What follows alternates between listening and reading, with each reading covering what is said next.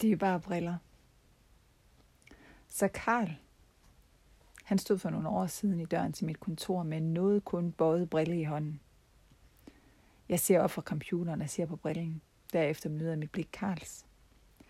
Den ser ikke rigtig brugbar ud, den der brille, Karl. Karl ryster på hovedet. Han har ikke fået ekstra brillen med. Så han er lidt på herrens mark, for der er faktisk ikke sådan rigtig tid til at drøne hjem og hente dem. Der er stadig lidt uro, som han skal have ud af verden. Jeg foreslår, at jeg kører til brillebiksen på torvet og indleverer brillen til reparation. Det kunne være, at de havde en akut brilletid, så han kunne få sin brille retur i løbet af kort tid. Tiden er sådan, at alle medarbejdere er i gang. Så der er kun mig, der sidder som Jens Weimann bag en skærm. Og det, der står på skærmen, ja, det må vente. Det kan de mennesker, der er omkring mig ikke. Så jeg griber tasken med bilnøglen og kører afsted. Der er ingen akutte brilletider hos optikeren, men de skal gerne have brillen klar til næste dag. Jeg beder dem om at aflæse styrken, så vi kan finde på den næstbedste løsning. Det viser sig, at Karls visuelle styrke kan findes på stativet med læsebrillerne. Og jeg går stilmæssigt efter noget imellem John Lennon og Elton John, så han ikke skiller sig alt for mig ud. Tilbage står Karl i vindfanget sammen med Else Marie. De står og taler sammen om, hvad der er sket. Jeg giver Karl brillen og siger, at den anden er indleveret. Han tager den på. Han ligner ikke rigtig Karl, men han ser bedre. Han takker. De ryger cigaretterne af og går hver til sit. Karl er den type, der undviger.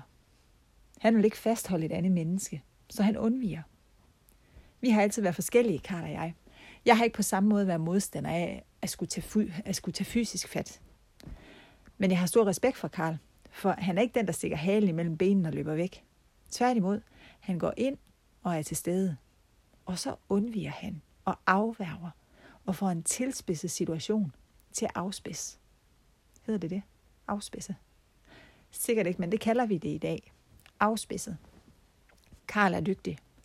Er det et menneske, der kan afspidse tilspidsede situationer, så er det ham. Han har været i gamet i mange år efterhånden. Så han er et af de mennesker, som jeg er rigtig glad for at have i huset. Han er et menneske, som jeg kan lære utrolig meget af. Et værdimæssigt velreflekteret menneske, der med sit væsen besidder en styrke og kraft, som han ikke går på kompromis med. Han vil ikke, han vil ikke fastholde et andet menneske. Vi har talt om det flere gange. De der situationer, hvor Karl undviger. Og efter vagten i dag, så taler vi også om det. Måske mest fordi, at den brille, jeg har brugt en krølle 50'er på, for ham til at ligne professor Tour de Sol mere end Karl. Så jeg kan ikke lade være med at grine, at jeg kunne tage så meget fejl med, hvad der vil passe til ham. Men Karl har aldrig udfyldt en blanket kaldet magtanvendelseskema 2. Aldrig. Han har været anført som vidne og deltager, men aldrig som direkte aktør. Når man i skemaet beskriver, hvad han har foretaget sig, så har han udelukkende været beskrevet som en, der bidrager til ro i situationen.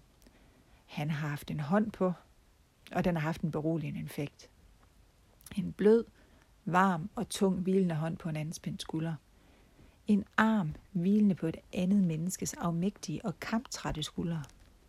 Han sidder der, lige ved siden af. Vi efterbehandler på dagens oplevelse.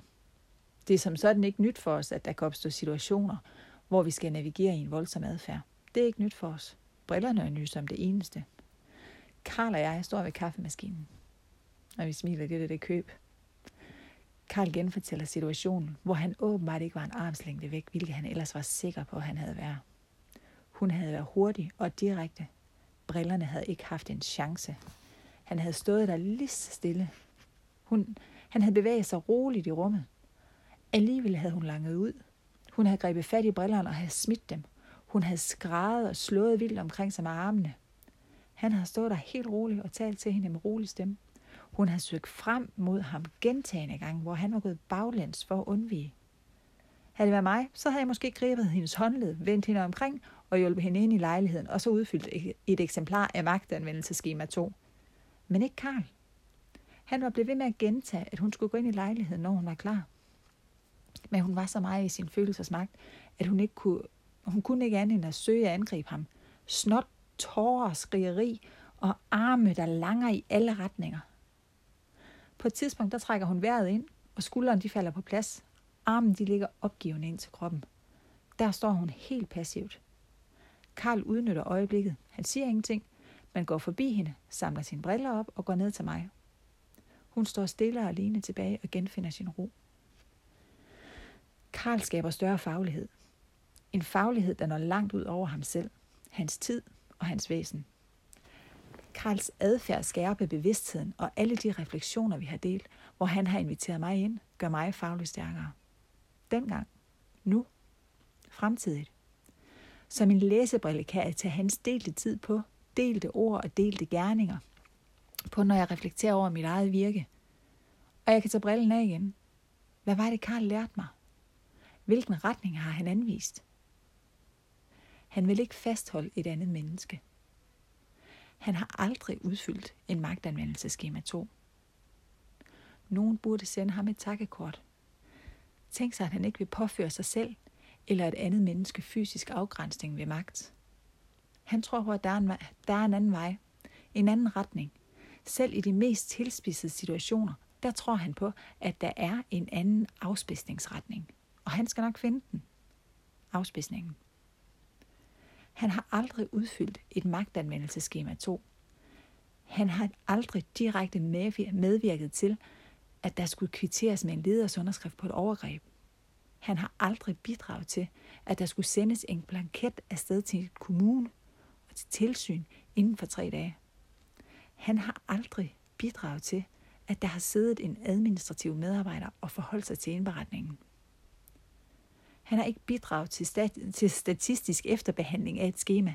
Han har ikke bidraget til, at en værge eller en pårørende har skulle læse om en situation, hvor deres barn har optrådt, u- optrådt uhensigtsmæssigt i en situation, og det er en grad, så det har været nødvendigt at fastholde. Jeg har taget det til efterretning. Jeg træder stien. Nu. Jeg vil ikke fastholde et andet menneske igen. Jeg vil ikke udfylde flere magtanvendelseskematorer. Jeg vil ikke bidrage til det administrative, til statistikkerne. Jeg vil søge de andre veje. Så hver gang jeg har afværget en konflikt, har afspidset en tilspidset situation, så sender jeg en tak til Karl, fordi han delte ud. Fordi han holdt fast i sig selv, og ikke et andet menneske. Fordi han ikke gik på kompromis. Det er bare briller, siger Karl. Jeg nikker. Det er jo det, det er, Karl. Det er bare briller.